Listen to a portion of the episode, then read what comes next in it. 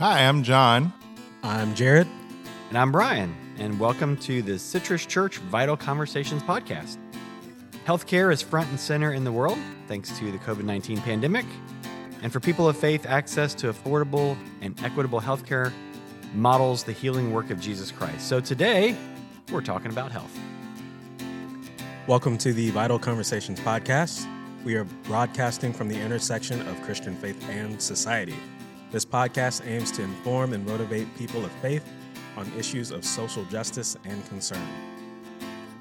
So, as we get started, we would like to at least qualify up front that neither none of us are healthcare professionals per se, but we've dabbled in certain areas. So, um, I have I have no healthcare,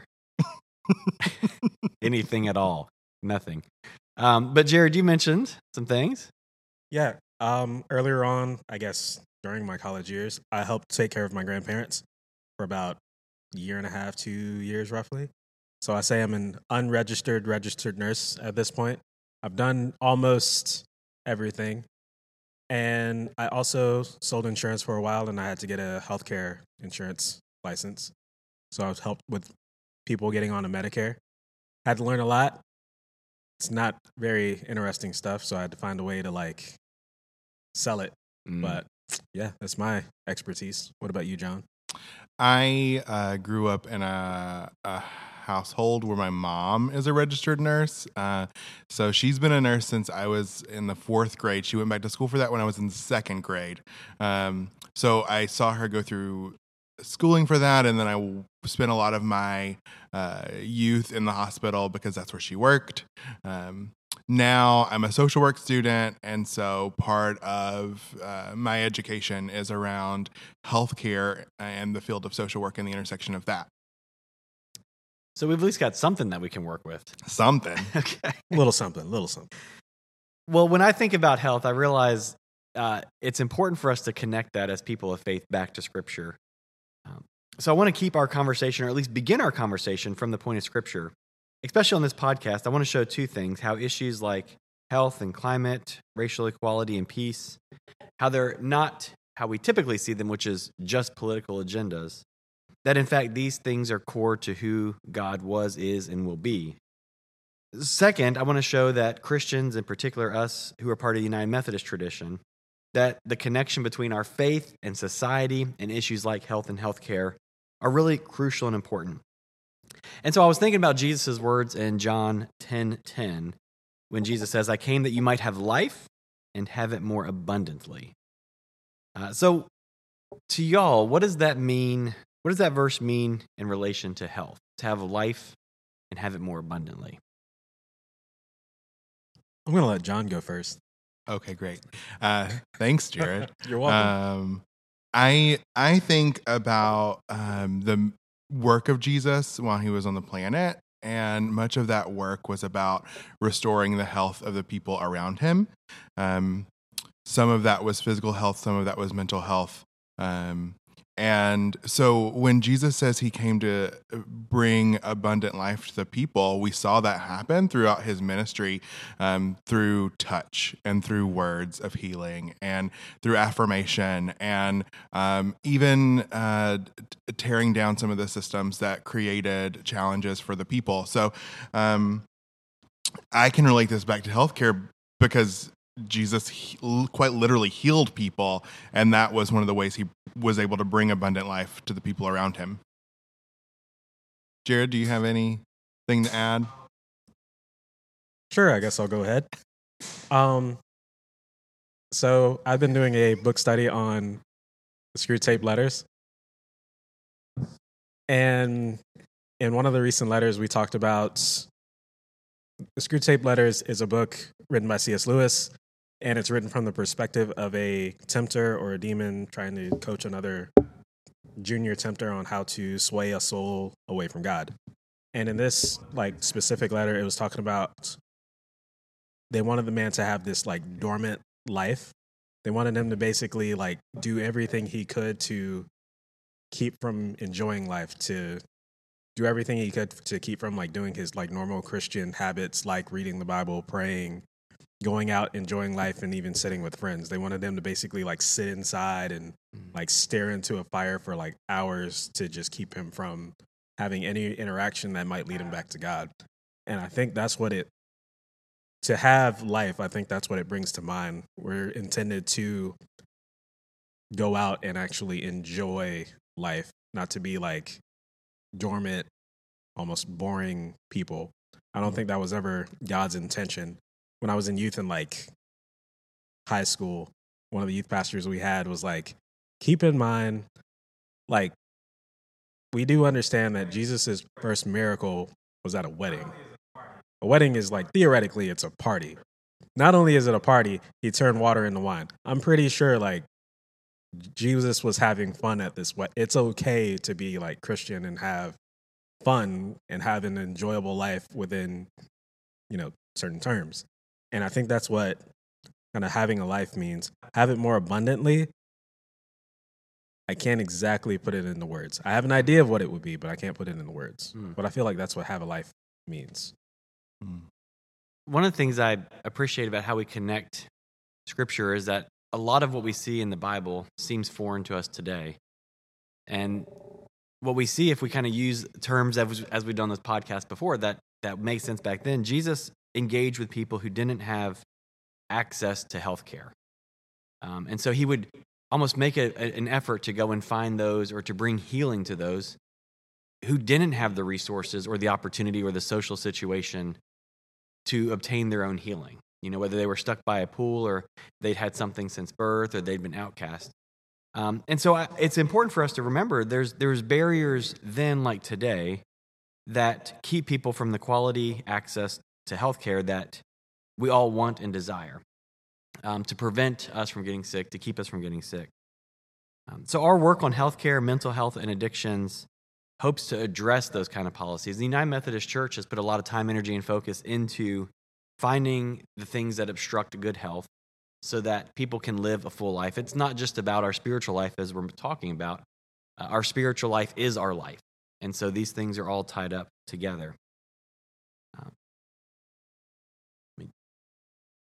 So, one of the things I think is kind of neat is uh, John Wesley, the founder of Methodism, uh, also, I think, understood this idea. And so he wrote a book called The Primitive Physic An Easy and Natural Method of Curing Most Diseases.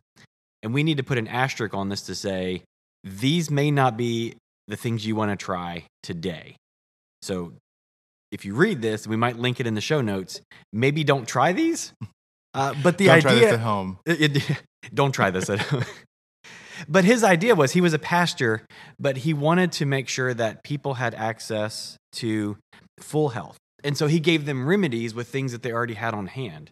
So a lot of the folks he served didn't have access to health and health care. And so he was saying, here's how you can have a full and abundant and healthy life with the things already on hand. There's also like the something I forgot to say earlier is that like healthcare in the United States, we spend more money per capita on healthcare than any other wealthy uh, nation in the world, and our interventions are are in some ways the least effective. Hmm. Um, and that's because we don't focus on prevention and wellness. We focus on treating symptoms. Mm. Um, and so um, that's where that those social determinants of health come in, and and making sure that everybody has um, an equitable shot in the world. So So, as a church and as people of faith, if we're not directly in the healthcare field, how do we make a difference?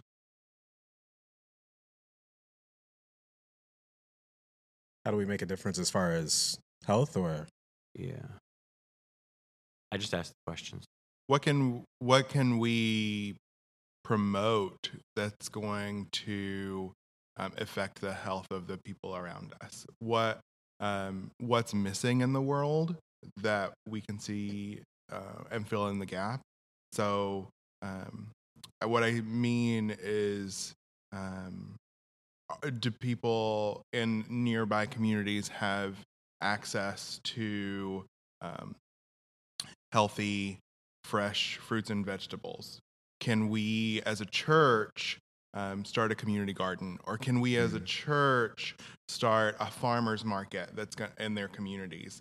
Um, uh, do the people in our own community have access to uh, a living wage that's going to provide not only uh, the money that they're going to need to access clinical care, but also um, jobs that will uh, give them access to, to health insurance.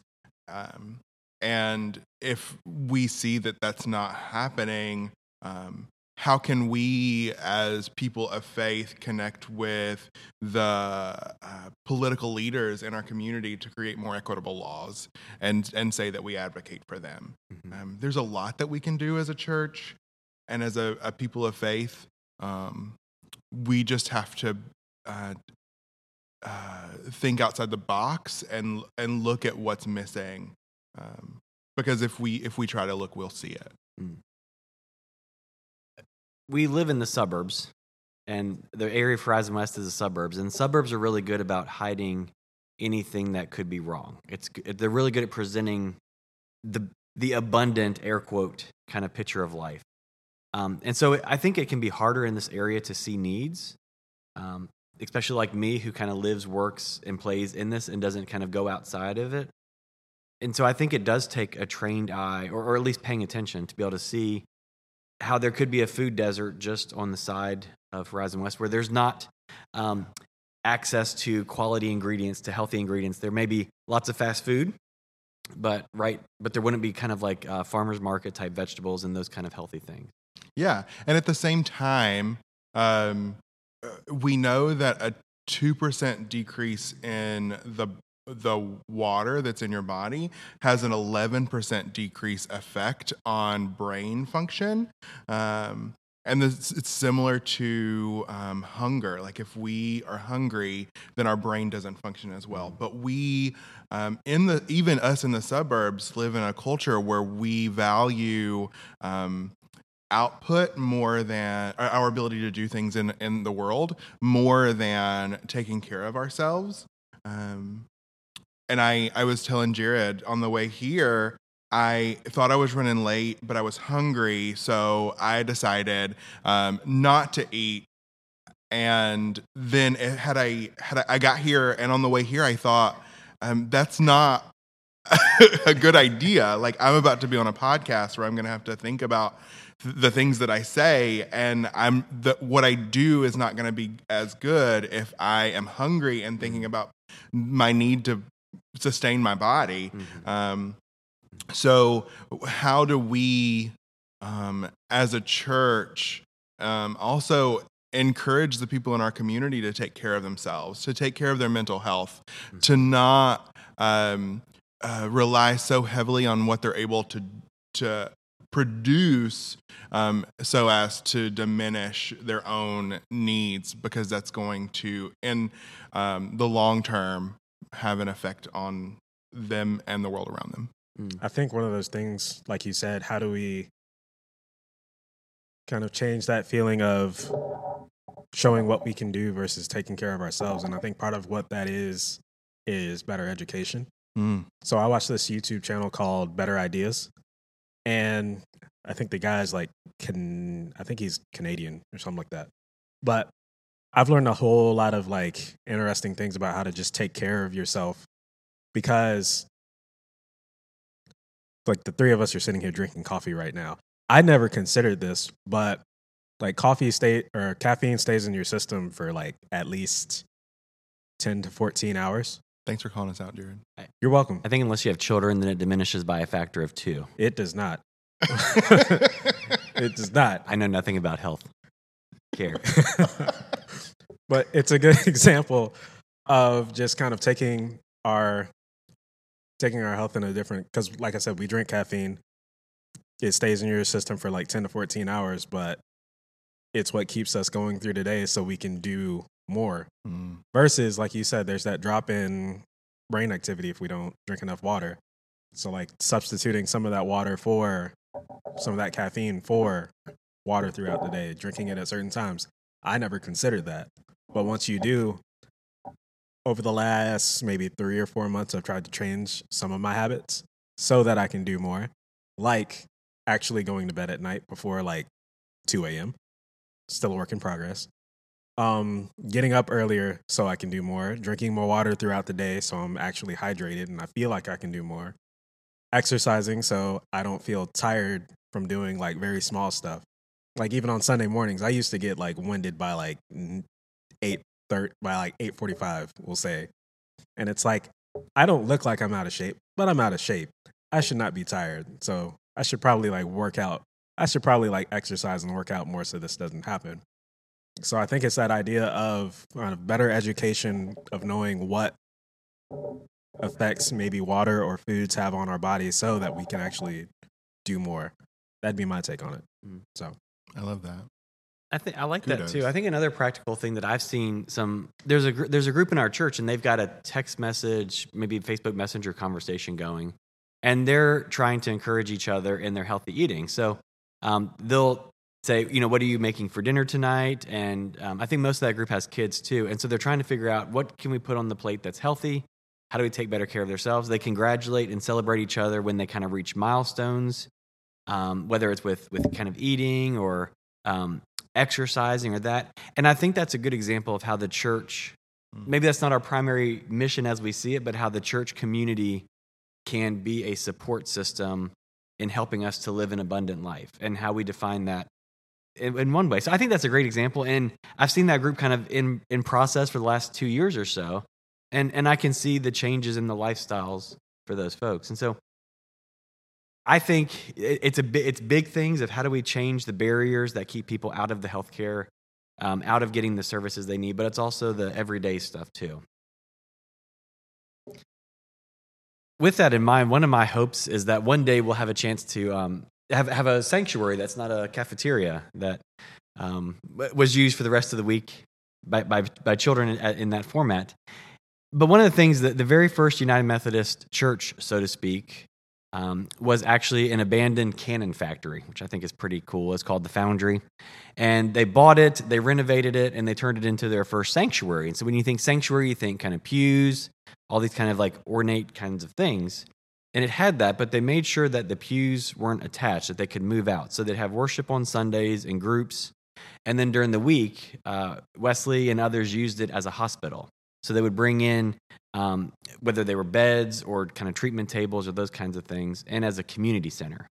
And I've always loved the idea that sacred space isn't just for Sunday worship, that sacred space and places of healing also happen around health. And so the idea that we worship here and heal our spirits, and then we can also have our bodies here healed on Monday. I mean, I, I'd love the idea of the church recapturing that in some way in the modern age. Look at um, how many of our health systems in the United States have a denomination attached to them. Yeah. We have Baptist health systems where I'm from. Uh, here we have Ad- Ad- an Adventist health system. Mhm. Um, and so the church has been doing this for a long time.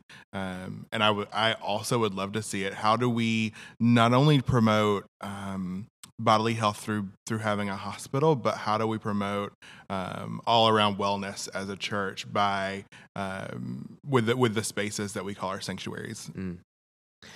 I don't know if in their rebrand they did this. This post is not sponsored by Advent Health. They are welcome to be a sponsor if they'd like. Um, but when Advent Health was Florida Hospital, it, it- they're one of the Adventist systems, but their mission statement was uh, promoting the healing ministry of Christ. Mm. And I think they've still kept that cap- that idea together that their work as healthcare professionals and all that they do, uh, whether it's heart surgery or something else, is extending the healing ministry of Christ. Um, and so, yeah, you're right, uh, John. To that point, that's we we see that in that still, even with rebrands and that. I think they're still tied to that same mission.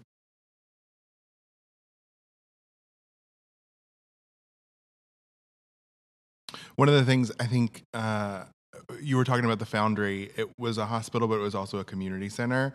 And so I think um, something that these health systems are lacking is the tie to the community and bringing people together um, and promoting all around um, wellness and mental health and preventative health, um, which I think, um, like I said, there's a gap uh, in that in our world, and so I I would love to see us have a sanctuary that um, would fill that gap. Mm. Um, how do we bring people together throughout the week? How do we connect, make connections with one another um, across faith lines um, in a way that promotes wholeness Mhm. um, with one another? Absolutely. We've got some unique opportunities. The whole design of Horizon West was a garden city idea, and that you kind of put a lot of things together. You don't have to be familiar with garden cities, you just have to know about Walt Disney's idea of Epcot and the idea of kind of combining services together. The idea was that communities could be walkable.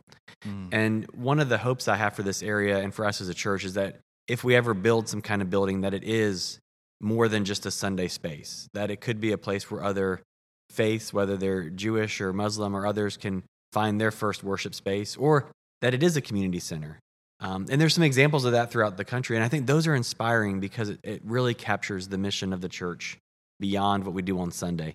Yeah. It feels we feel so caught up in what we do on Sunday as the church.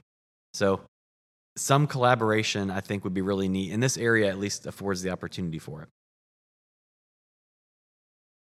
This podcast is also not sponsored by Horizons West, but if anyone would like to uh, contribute to this idea of a community center, we would love that.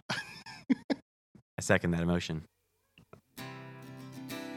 Well, uh, in terms of practical next steps, if you want to learn more about what it means to be United Methodist and how our faith connects with our work and our life and the society as a whole, uh, visit umcjustice.org. We'll have a link in the description to read more about how we, as people of faith, can respond to issues like addiction, mental health, HIV and AIDS, and more. So, thanks for listening in. Can review us on iTunes or share us with a friend.